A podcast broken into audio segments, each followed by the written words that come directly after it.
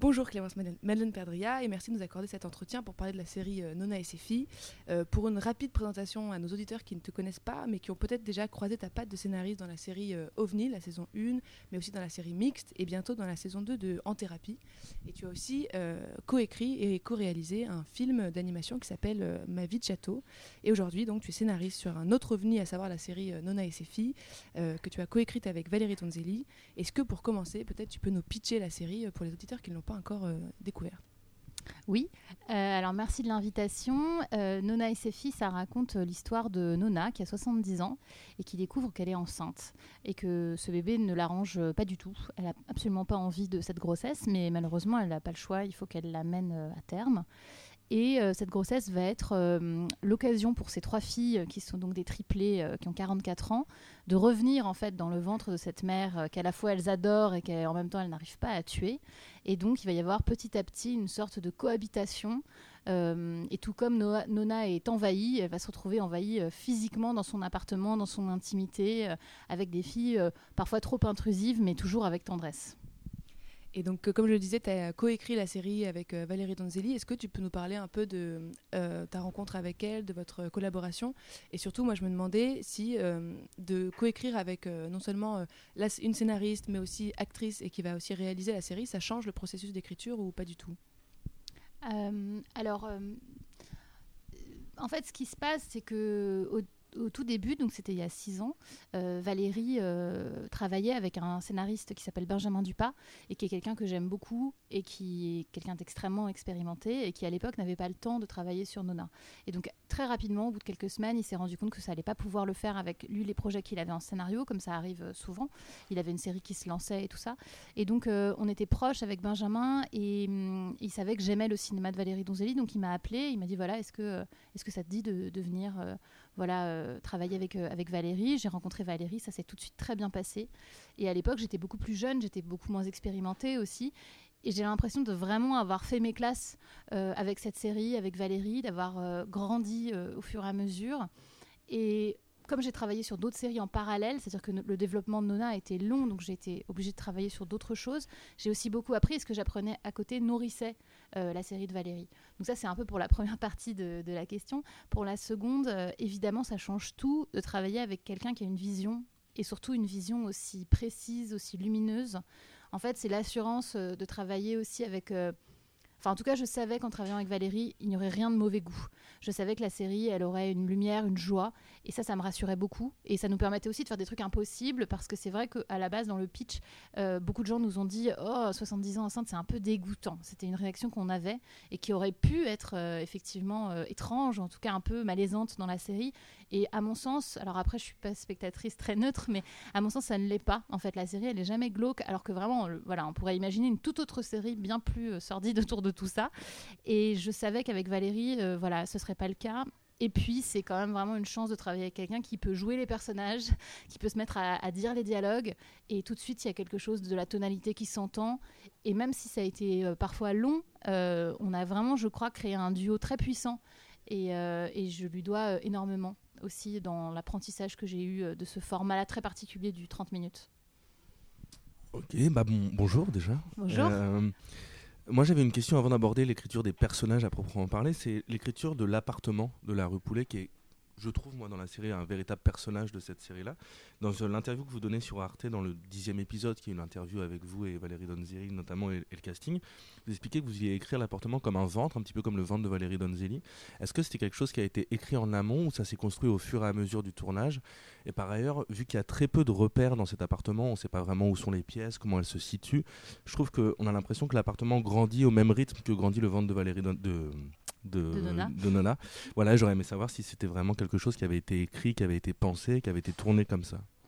Alors, euh, je, vais, je vais dire que oui, en partie. C'est-à-dire qu'on savait depuis le début qu'il y aurait un envahissement. On savait depuis le début qu'il y aurait cet appartement. Et c'est aussi l'idée euh, voilà, euh, de la chambre à soi, en fait, que Nona a son appartement à elle, dans lequel elle est bien, qui lui appartient pas, ça fait partie des intrigues, mais en tout cas qui est vraiment sien depuis des, années et des années, et qu'elle va se sentir un peu dépossédée et envahie. Et ça, on le savait depuis le début. Et c'est vrai que plus on a travaillé, plus on a cherché où étaient nos références aussi, parce que je crois que c'est important quand on écrit une série de se situer un peu aussi par rapport à d'autres séries. Et c'est vrai que ce qui nous venait en format de 30 minutes, c'est du sitcom en fait. C'était ça la référence.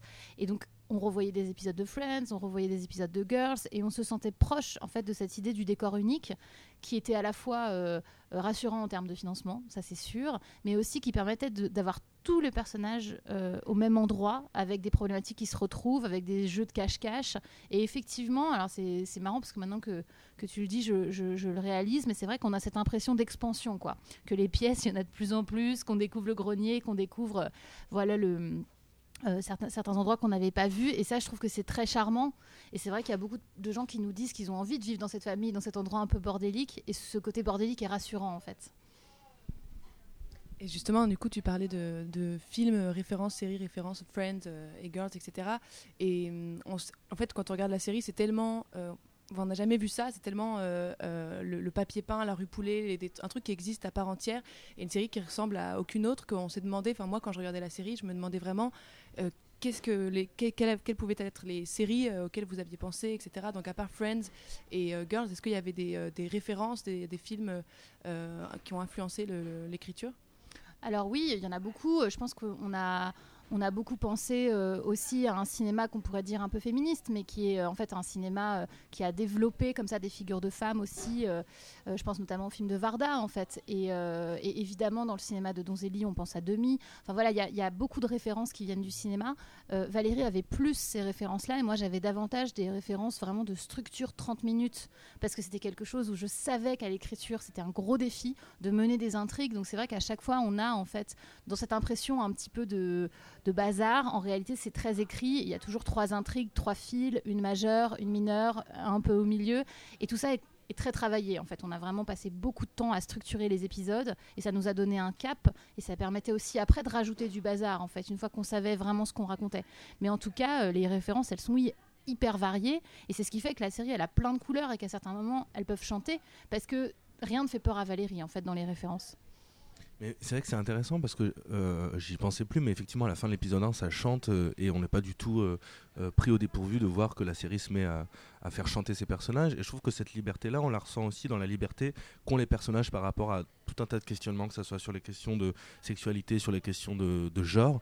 Et je trouve que là où, la série vraiment est euh, est forte à ce niveau-là, c'est qu'elle évite un peu, toutes les facilités ou les choses, disons, attendues par rapport à ces questions-là. Est-ce que c'était aussi une véritable volonté de, vouloir un petit peu déjouer de la manière la, plus naturelle possible, mais tous ces, questionnements qu'il peut y avoir, notamment sur le, sexe de l'enfant ou alors sur l'orientation sexuelle des personnages, etc.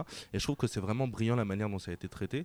Et est-ce que c'était quelque chose que vous aviez réfléchi avec Valérie Donzelli par rapport à ces, sujets-là? Euh, je crois qu'en l'écrivant, on était simplement hyper sincère en fait. On avait envie de décrire euh, le monde qui nous entoure, les gens qui nous entourent, les questions qu'on se pose en ce moment, les questions qui sont contemporaines. Je crois qu'on avait très très envie toutes les deux d'être contemporaines et de se poser ces questions-là. Euh, évidemment, il y a une dimension politique à tout ça. ça il y en a dans toute œuvre, il me semble. Et en tout cas, on s'est jamais dit on va faire la série contre quelque chose ou pour dénoncer quelque chose. On s'est dit on va faire une série qui nous ressemble nous, euh, nous qui sommes deux femmes, euh, avec nos âges, avec nos enfants, avec nos historiques, avec nos familles, avec nos entourages aussi. Qu'est-ce que nous racontent nos, entourages? Et moi j'ai la sensation que mon entourage il est pluriel et que euh, je suis entourée de gens qui cherchent à, tous les niveaux dans leur sexualité, dans leur genre, dans leur personnalité. Et c'était important pour nous que la série elle, se fasse l'écho de cette réalité là. Et la série est à la fois euh, politique, mais aussi très drôle euh, et très poétique. Il y a un, aspect, un ton en fait qui est très spécial, euh, qui est propre à la série. Pourquoi ce ton un peu déjanté pour parler de la famille? Alors déjà, je pense que c'est beaucoup le ton de Valérie, c'est-à-dire que c'est un ton qu'on retrouve quand même dans tous ces, dans tous films, et c'est un ton dans lequel, euh, je dois bien l'avouer, je me suis glissée avec un plaisir euh, immense. Euh, moi, je, sais que j'aime ça, en fait, c'est-à-dire que j'aime traiter les personnages avec tendresse. par exemple, en ce moment, je regarde Succession, que j'adore, mais je me dis en le voyant, ah là là, mais comment font-ils pour traiter des personnages aussi cyniques, aussi sombres? Et, euh, et, je me pose vraiment la question de qu'est-ce qui se passerait si je devais un jour écrire une série avec des personnages aussi cyniques? Euh, alors évidemment, il y a de l'amour aussi, hein, la série parle de ça, mais, mais en tout cas, euh, là, pour Nona, j'étais dans un endroit qui dans lequel j'étais bien en fait, où on savait que ces personnages à la fin on allait tous les aimer. Et c'était important pour nous qu'on aime aussi bien les filles que les enfants, que tous les hommes qui les entourent, euh, le sage-femme. Voilà, c'était c'était un, bon, euh, une bonne dynamique et c'est une dynamique qui est vraiment liée, euh, je crois, à, l'amour du cinéma de Valérie et des personnages. Et je rebondis parce que tu parles de, succession et que et tu disais au début de l'entretien que euh, c'est finalement ces filles n'arrivent pas à tuer la mère. Euh, et je mhm. trouve que Nona a un peu un côté euh, Logan Roy justement dans son côté strict et avec des personnages qui gravitent vraiment autour, autour d'elle. Mais elle a quelque chose que Logan Roy n'a pas, qui est le, don de, donner la vie. et justement, en fait, c'est ça que j'aime beaucoup dans cette série aussi, c'est que c'est pas du tout traité comme un don ou comme un, pouvoir cette cette grossesse, mais plus comme une menace à la, à la liberté que défend le personnage. Est-ce que tu peux nous parler un peu plus de ce choix de traiter la maternité de cette façon, comme on l'a encore euh, finalement très peu vu au cinéma? Alors, en fait, on avait une super caution, c'est-à-dire qu'à partir du moment où elle était enceinte à 70 ans, on pouvait vraiment dire que c'était un boulet. C'est-à-dire que c'était beaucoup plus, entre guillemets, politiquement correct de le dire parce que c'est impossible et que la situation de base euh, est absurde, alors que si on avait eu une femme peut-être de 35 ou de 40 ans, ça n'aurait pas du tout été la même chose. Et que je crois que la société elle est quand même beaucoup plus violente avec des femmes qui, entre guillemets, sont en âge de faire des enfants, et que là, il y a un jugement qui se pose, et que c'est voilà, ça pose problème, et on, est dans un pays où ça pose un peu moins problème, on va dire, même si euh, je pense que les choses sont jamais vraiment acquises et qu'il faut se méfier, mais, mais voilà. En tout cas... Euh, c'était drôle aussi de commencer avec quelqu'un qui dit Ah non, ça me gonfle, ça va, j'ai donné, je suis, je suis bientôt à la retraite, j'ai mon boulot, j'ai mon appart, j'ai mon amant, ça me gonfle. quoi. C'est-à-dire qu'elle est de nouveau rattrapée par quelque chose et qu'elle n'a pas envie. Et en fait, ce qui est drôle, c'est que quand elle le dit, on se met tous à sa place et on se dit tous Ah non, à 70 ans, non Voilà, elle n'a pas envie de revivre les couches et les nuits blanches. Et du coup, ça passe, en fait. Et du coup, on arrive à dire quelque chose qui, en fait, au fond, est très fort. quoi. Et, euh, et là-dessus, c'est vrai que c'était un cap qu'on n'a jamais, euh, on n'a jamais dévié de ce cap ce cap-là. Nona n'a jamais été contente de tomber enceinte au début de la série. Moi, j'avais une question plus par rapport au personnage masculin, euh, notamment celui de Michel Villermoz et, et du personnage du sage-femme dont j'ai oublié le. Pao. Pao. Et je trouve que plus que n'importe quelle série, on dirait que les, ces personnages-là ont été écrits pour ces acteurs et pour ces interprétations. Je pense que personne d'autre que Michel Villermoz a pu mieux incarner ce personnage-là, et pareil pour le sage-femme. comment s'est fait le choix de ces acteurs-là? Michel Villermoz était aussi dans OVNI, est-ce que vous y êtes pour quelque chose ou pas du tout alors, euh, je, non, je, n'y suis pour rien. Je pense que euh, assez tôt, euh, Valérie avait travaillé avec Michel Villermoz et quand on parlait d'André Breton, plusieurs noms ont été évoqués, mais comme toujours quand on est en train d'écrire. Et à un moment, elle a dit Ah là là, mais ce serait formidable que ce soit Michel. Et ça s'est fait, en fait. Et pour le coup, ça, ça a été, je crois, vraiment assez simple. mais pour les autres acteurs, ça n'a pas toujours été le cas, notamment le personnage de Pau. Au début, il n'était pas écrit pour un acteur allemand. Et en fait, c'est des contraintes aussi de chaîne qui fait qu'on travaille avec Arte et avec la chaîne allemande qui font qu'on nous dit il faut aussi des éléments de casting qui soient euh, allemands. Et en fait, cette contrainte, elle devient, comme souvent les contraintes, une vraie force. Et à ce moment-là, avec Valérie, on se dit mais qu'est-ce que ce serait drôle que toute l'équipe médicale soit allemande? Et donc, euh, le docteur Truffel et donc euh, Pau qui arrive. Et euh, bah voilà, ce, casting, moi, je le trouve génial. Et c'est vrai que quand il est arrivé, euh, Barnaby Metchurat, euh, donc qui joue Paou, Valérie m'a montré ses essais et j'étais mais complètement sous le charme. Et après, j'ai réalisé que c'était l'acteur que j'avais adoré quand j'étais euh, euh, ado, en tout cas début de, fac, euh, donc pas, pas, trop ado, mais début de fac, dans l'auberge espagnole en fait. Et que je me souvenais bien de son visage dans l'auberge espagnole, de voilà où il jouait l'un des colocs. Et, et oui, c'est ça la, merveille de travailler avec une, une, metteuse en scène qui est aussi une très grande directrice d'acteurs, c'est qu'en fait, d'un coup, on a l'impression que c'est pour eux, et ça transcende même le scénario qu'on a écrit. Oui, justement, euh, ça met en lumière aussi un, le, un métier, celui de sage-femme en Allemagne, qui est complètement différent de, ce qui se passe en France. On a vraiment un accompagnement pendant, il me semble, toute la grossesse en fait euh, d'une femme. Est-ce que c'était aussi une volonté de mettre en lumière cette euh, ce, ce métier-là, qui est un petit peu plus poussé qu'en France. Il me semble que c'est un autre nom aussi en Allemagne. Est-ce que c'était quelque chose sur lequel vous étiez renseigné ou pas du tout? Alors moi j'avais fait un peu des recherches effectivement sur l'accompagnement euh, qui est différent. Après là on s'était dit que euh, dans la mesure où c'est exceptionnel, l'accompagnement serait exceptionnel et qu'il fallait que Paou il fasse aussi partie en fait de cette, de cette maison.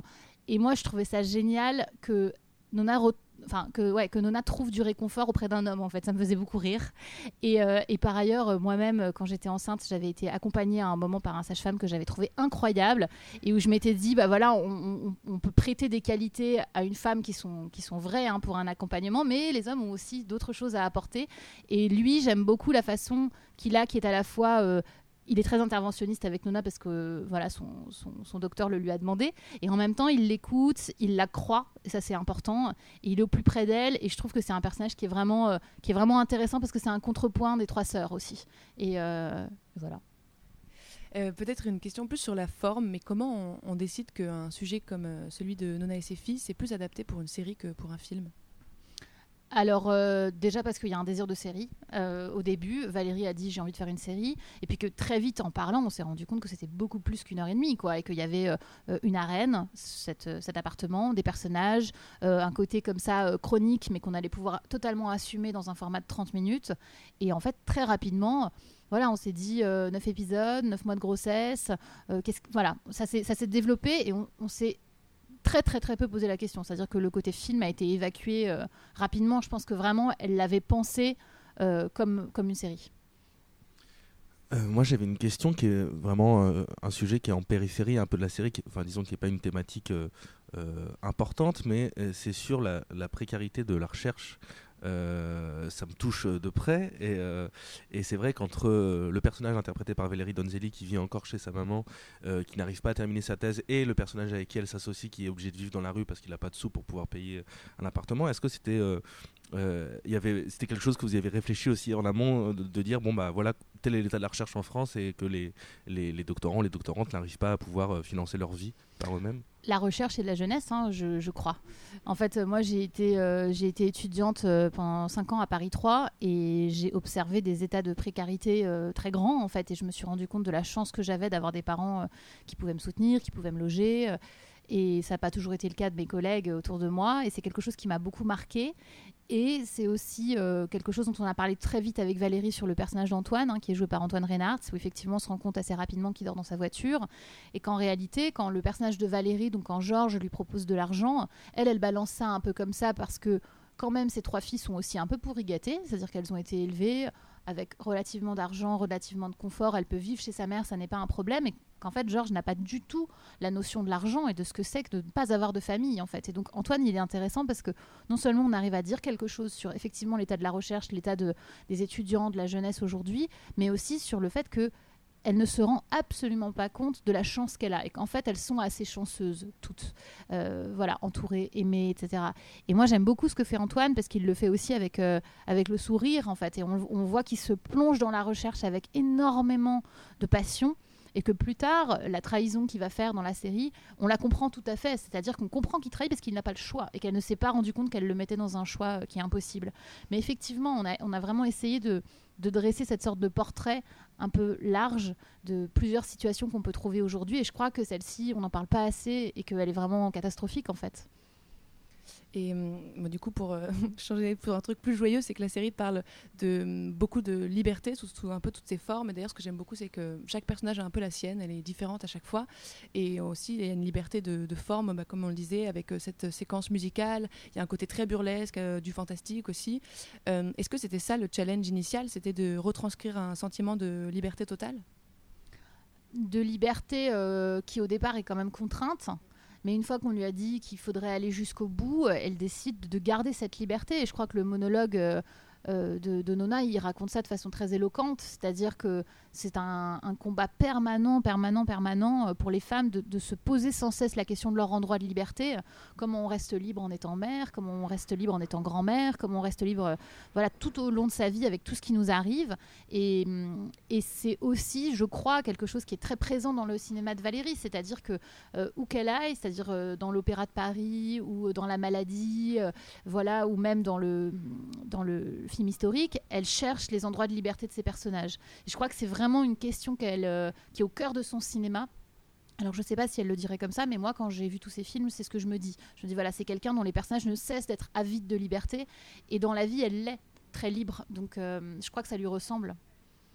Justement, par rapport à ce monologue, qui est un, moment un petit peu phare quand même de la série, euh, le, monologue de, de Nona, euh, par rapport à l'écriture de ce monologue-là, à la fois l'écriture du texte en lui-même, mais aussi de la manière dont il va être amené. C'est-à-dire que je trouve que le monologue est bien amené, qu'elle se mette sur un balcon devant tous les journalistes, etc. Je trouve que c'est, enfin, ça pouvait pas être mieux en fait pour pouvoir dire un monologue à ce moment-là de la série. Est-ce que c'est un monologue qui a été écrit euh, à quatre mains, à six mains, avec aussi Miu Miu peut-être qui a participé à l'écriture de ce monologue Comment ça s'est fait justement ce, ce moment de, ce grand moment de cette série Alors en fait, euh, dès le début de la série, dès le début de l'écriture, Valérie avait vraiment euh, euh, l'intuition. En fait, Valérie, elle travaille aussi beaucoup avec des fulgurants. C'est-à-dire que soudainement, elle pense à quelque chose, elle le dit et c'est très fort et tout de suite, on sait que c'est une bonne idée. Après, il reste à la travailler, mais en tout cas, elle a beaucoup, elle, travaille beaucoup comme ça et c'est très impressionnant parce qu'elle a des sortes d'intuitions et que je dirais que euh, 99% de ses intuitions sont dans la série, quoi, au final.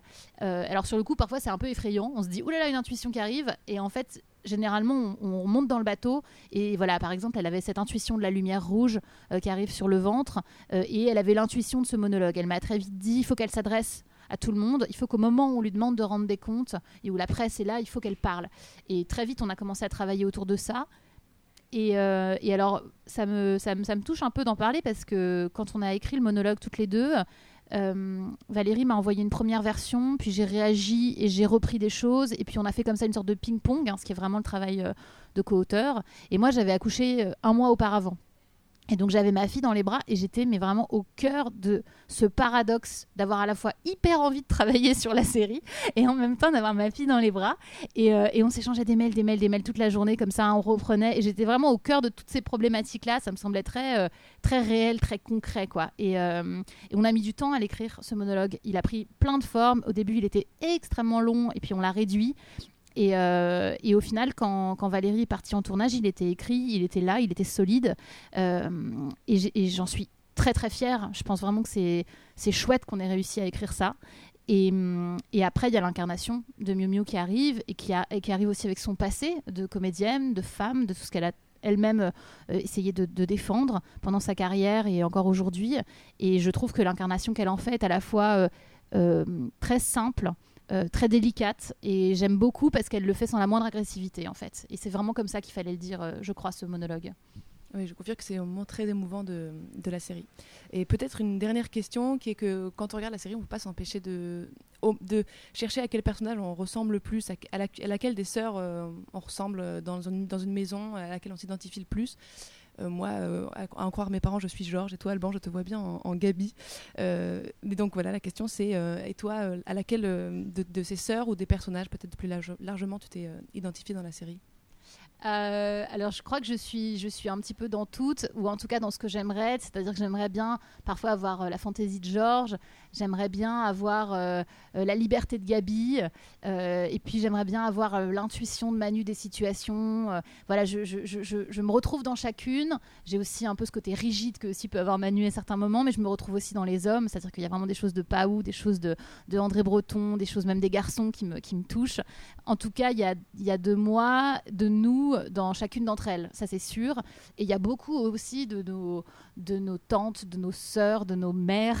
On a vraiment travaillé avec Valérie en parlant, je crois, autant de la série que de nos familles. C'est vraiment une série qui s'est écrite comme ça. Et, c'est marrant parce que souvent, quand je, regarde euh, des, des, inter des, interviews, des entretiens de showrunners que j'aime bien, je me rends compte qu'ils font beaucoup ça, en fait. Et que autour de la table des sopranos, ils parlaient pendant des heures de leur famille. Mad Men, c'était pareil, etc. Et nous, on l'a fait, mais sans verbaliser qu'on était en train de le faire. C'est juste qu'on prenait des cafés, qu'on discutait, que Valérie me parlait de ses sœurs, que moi je parlais de mes tantes. Et puis que d'un coup, des idées arrivaient et nourrissaient la série. Donc je crois que la série, elle est aussi très proche de nos vécus. Viens juste de penser une, une ultime question peut-être. Euh, je voulais souligner aussi le travail de la musique en fait dans la série parce que j'ai trouvé que le, la bande son était vraiment magnifique. C'est Philippe Jacot, il me semble. Oui, c'est ça, c'est Philippe Jacot. Et comment été pensée euh, euh, la musique? Est-ce que c'était un, il a suivi à la fois l'écriture? Est-ce qu'il a composé au même moment où vous avez écrit? Ou alors ça c'est un travail qui a, qui a, été fait après? Enfin voilà, moi je, voilà, c'était juste aussi pour souligner que la musique est vraiment magnifique dans, le, dans la série. Ouais, c'est euh, pareil, intuition Valérie quoi, fulgurance. D'un coup, elle dit ah là là, il faut une, une, chanson, il faut que ça fasse pam pam pam pam pam. Elle commence à chanter des trucs. Et elle, voilà, elle en parle avec Philippe. Et euh, assez vite, elle me dit Ah là là, mais Philippe, il m'a fait écouter cette pub de Dim. ta ta ta ta ta Voilà. Et tout ça résonne. En fait, au bout de, de, très peu de séances de travail, elle revient avec une sorte de maquette qu'on écoute. Et où tout de suite, je me dis C'est dingue parce que je viens de passer une, heure avec Valérie, puis je suis dans le métro et je chante la maquette, en fait. Donc c'est que ça marche. Et que cette, cette petite musique de Nona qui arrive comme ça, comme une ritournelle et ben on l'a en tête et je trouve que le travail de Philippe est formidable. Et quand j'ai découvert les épisodes, parce que euh, Valérie a tourné, ensuite elle est partie en montage, j'ai découvert les, épisodes assez tardivement et volontairement parce que j'avais tellement aucune neutralité que de toute façon je pense que j'aurais été d'aucune aide euh, en quoi que ce soit au montage. Et, euh, et quand j'ai découvert les épisodes, je me suis vraiment dit, oh, mais c'est génial comme la, musique est cohérente et qu'elle accompagne la série. Donc oui, travail incroyable. Et voilà, et peut-être avant de se quitter, tu peux nous dire où est-ce qu'on peut retrouver Nona et ses filles pour les auditeurs qui ne l'ont pas encore vu. Alors oui, euh, Nona et ses filles est sur Arte TV, euh, donc en disponible en ligne. Les neuf épisodes sont disponibles en ligne et euh, bah, du coup demain à, 20, h 55 il y aura la dernière soirée avec les trois derniers épisodes. Mais si vous n'avez pas vu les six premiers, il faut commencer par le début. Bah, on recommande à tout le monde Nona et ses filles et merci beaucoup de nous avoir accordé cet entretien. Merci à vous.